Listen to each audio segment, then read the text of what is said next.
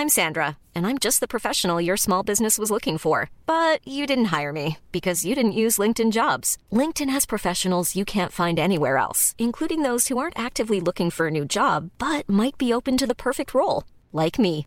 In a given month, over 70% of LinkedIn users don't visit other leading job sites. So if you're not looking on LinkedIn, you'll miss out on great candidates like Sandra. Start hiring professionals like a professional. Post your free job on linkedin.com/people today.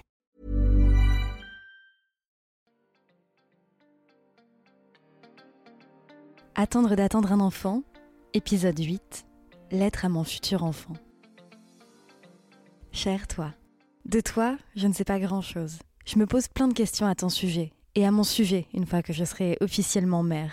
Je me demande quel sera mon premier réflexe la première fois que je te verrai. Est-ce que ce sera de compter tes doigts ou tes orteils? Est-ce que ce sera de chercher dans tes traits des ressemblances avec moi? Est-ce que ce sera de regarder si tes tout petits cheveux sont roux? Est-ce que je serai trop sous le choc de cette rencontre tellement attendue pour vérifier quoi que ce soit? Je me pose plein de questions à ton sujet. Mais une chose est sûre, j'ai hâte de te sentir dans mon ventre, et puis près de moi, et puis contre moi, ta peau toute neuve, chaude comme du pain sorti du four contre la mienne. Parfois, quand je ferme les yeux et que je me concentre un peu, je m'imagine l'odeur du sommet de ton crâne, que je passerai probablement des heures à renifler. Je me demande quelle sera ton odeur préférée, tiens. Est-ce que toi aussi, ce sera ton sens le plus aiguisé? Est-ce que toi aussi, l'odeur du poulet grillé en passant devant le stand du charcutier sur le marché te fera penser à quand tu étais tout petit?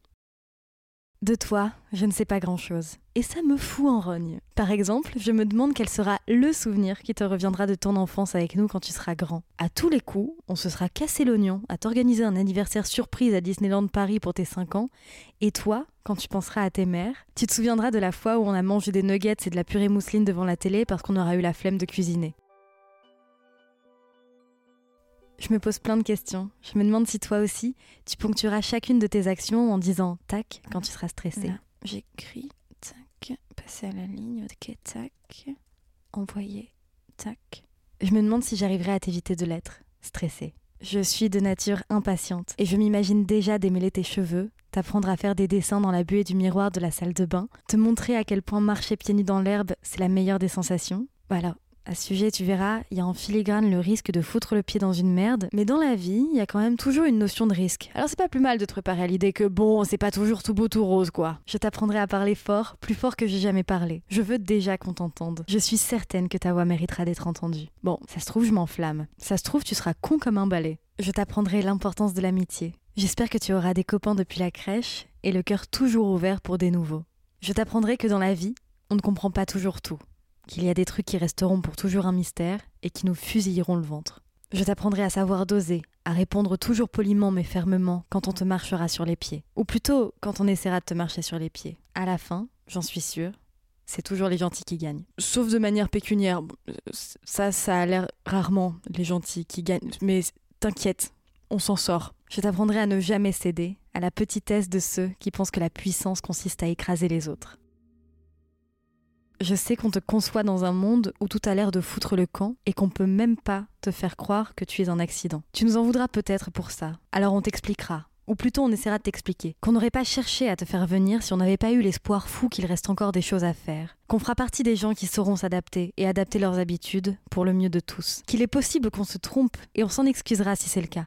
Mais on a le sentiment que les efforts qui sont faits actuellement par une partie de la population nous à notre petit niveau inclus, vont finir par porter leurs fruits, que les voix des militants vont enfin être entendues, que les gouvernants vont revenir à la raison, que les artistes vont ouvrir la voie, montrer qu'une nouvelle façon de vivre est possible. Tu nous apprendras sûrement qu'on peut faire encore et beaucoup mieux. Je suis partante pour tout. Je veux déplacer des montagnes pour toi. Je t'ai trouvé la coparente rêvée.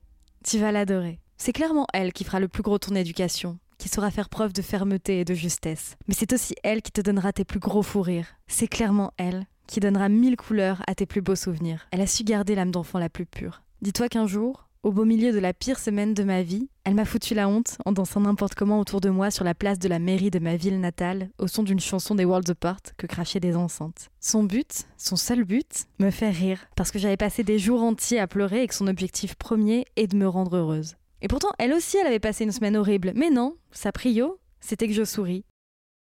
J'ai hâte que vous foutiez la honte tous les deux à l'introverti que je suis, pour qu'au final, en lieu et place de l'embarrassement, il y ait une sensation de gratitude d'être entouré de gens qui m'aiment autant. Ta mère, c'est un soleil. Moi, je suis clairement la lune et je dis pas seulement ça parce que je suis super fière de mon boulard. Je suis jamais bien coiffée, je suis incapable d'écouter plus de cinq phrases d'affilée en restant concentrée. Franchement, je suis chelou. Je suis toujours persuadée d'avoir la braguette ouverte. Je sais pas faire du small talk, alors je finis par faire des blagues sur la mycose et sur ma peur de l'abandon pour engager la conversation avec des inconnus. Et quand j'étais petite, je me disais que quand je serais morte, je voulais être empaillée. Quel genre d'enfant pense à ça? Je suis chelou depuis le début, et plus je grandis, et pire c'est. Y a moyen que tes potes te disent que je suis bizarre quand ils viendront prendre le goûter. En même temps, pardon, mais on a toujours l'air bizarre quand on est complètement soi-même. Je mettrai un point d'honneur à t'accompagner pour que tu aies tout le loisir d'apprendre à te connaître et d'assumer qui tu es. Et pas ce que tu penses que les autres auraient envie que tu sois. Je t'apprendrai que je serai toujours fière de toi et fière d'être ta mère, tant que tu gardes à cœur les valeurs qu'on m'a transmises et que je vais te transmettre à ton tour. L'ouverture d'esprit et le respect de l'autre.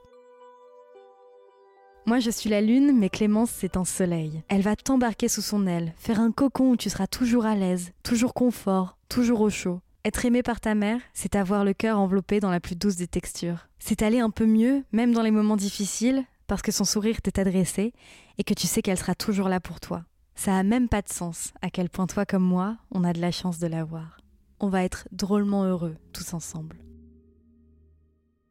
De toi, je ne sais pas grand-chose. Je ne connais pas la couleur de tes yeux, ni celle de tes cheveux. Je ne sais pas si tu seras assigné fille ou garçon à la naissance, et ça m'emporte peu. Je ne sais pas si tu seras quelqu'un de grand ou une petite chose en forme de 8 comme moi. Je ne sais pas si ta voix sera grave, ou fluette, ou éraillée, ronde et chaude ou plutôt cristalline. Je ne sais pas si tu auras l'oreille absolue, ou une facilité pour apprendre des langues ou pour parler en public, ou pour le bricolage. Je ne sais pas si tu auras un rire communicatif ou si tu aimeras la coriandre.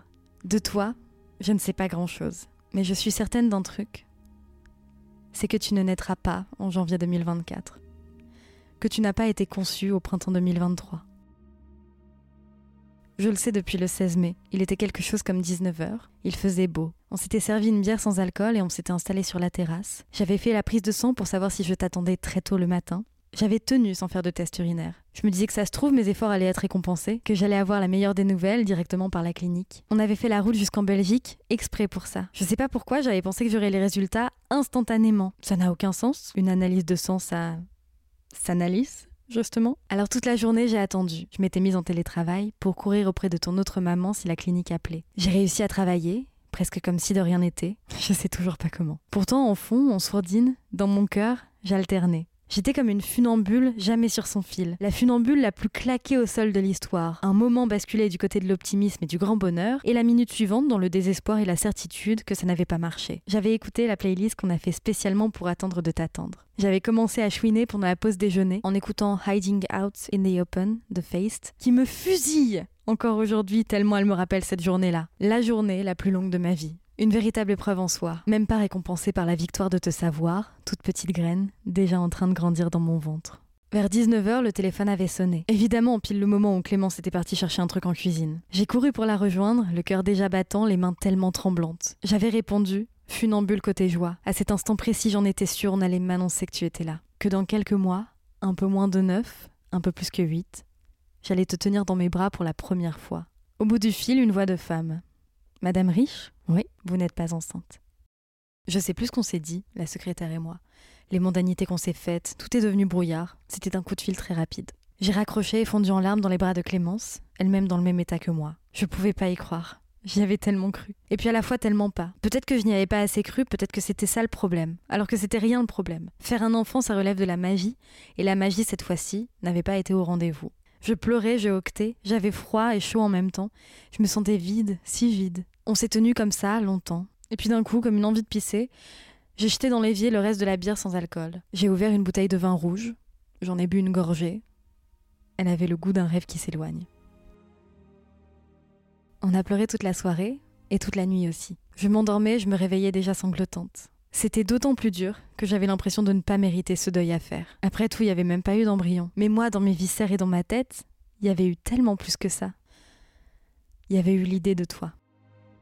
Je t'en veux pas de prendre ton temps, de ne pas être arrivé neuf mois après cette première tentative.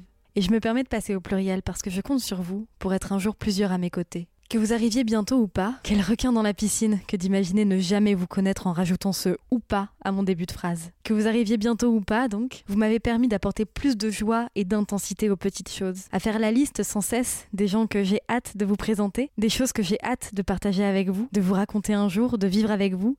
J'ai pris d'autant plus conscience de leur préciosité. Alors merci. Merci pour ça, mais tardez pas trop. Parce que vous me manquez déjà à toute personne en qui cette phrase pourrait trouver un écho, de point ouvrez les guillemets, bien sûr que votre tristesse est légitime, bien sûr que c'est un deuil à faire. Ne laissez jamais personne vous demander de justifier votre douleur. Personne ne peut comprendre les conséquences d'une tentative vaine de PMA. Personne, à part celles qui en ont vécu. Et encore, chaque parcours PMA est propre à la personne qui le vit. D'une histoire à l'autre, la réaction face à un échec va être plus ou moins déchirante, plus ou moins optimiste, avec un temps de remise sur pied plus ou moins long. C'est un mélange de détresse et d'abattement, et d'espoir qu'on se force à accrocher à son cœur brisé en mille millions de tout petits morceaux. Que vous mettiez deux heures à vous remettre ou dix ans, le manque de quelqu'un qui n'a jamais existé ailleurs que dans vos cœurs a lieu d'être. D'ailleurs, j'enregistre cette partie de bien plus tard, de quelques jours avant la sortie de l'épisode pour être exact. Et je peux vous assurer que je pleure régulièrement à chaudes larmes cet essai d'il y a déjà plus de sept mois. Ça ne fait pas de moi quelqu'un de faible pour autant, bien au contraire ça fait de moi quelqu'un qui est déjà mère. La semaine prochaine, je vous présenterai une invitée surprise. Vous écoutez Attendre d'attendre un enfant. Abonnez-vous via votre plateforme d'écoute de podcast préférée. Laissez 5 étoiles et un commentaire si ça vous dit. Suivez-moi sur Instagram, du bas pour qu'on continue la discussion ensemble et surtout, partagez-le en en parlant autour de vous ou sur vos réseaux sociaux. J'en profite pour rappeler un point important. En France, les femmes seules et les couples de femmes ont désormais le droit de fonder une famille par PMA, le droit certes, mais pas les moyens. On manque cruellement de gamètes en France. Le meilleur moyen de remédier à cette situation, c'est de lever le tabou, de se renseigner, d'en parler autour de soi et, qui sait, si vous le pouvez et si vous le voulez, de donner vous-même. Si ça vous intéresse d'en savoir plus sur le sujet, visitez les sites dondespermatozoïdes.fr et dondevosites.fr. Aussi, ce podcast est rémunéré par vos dons.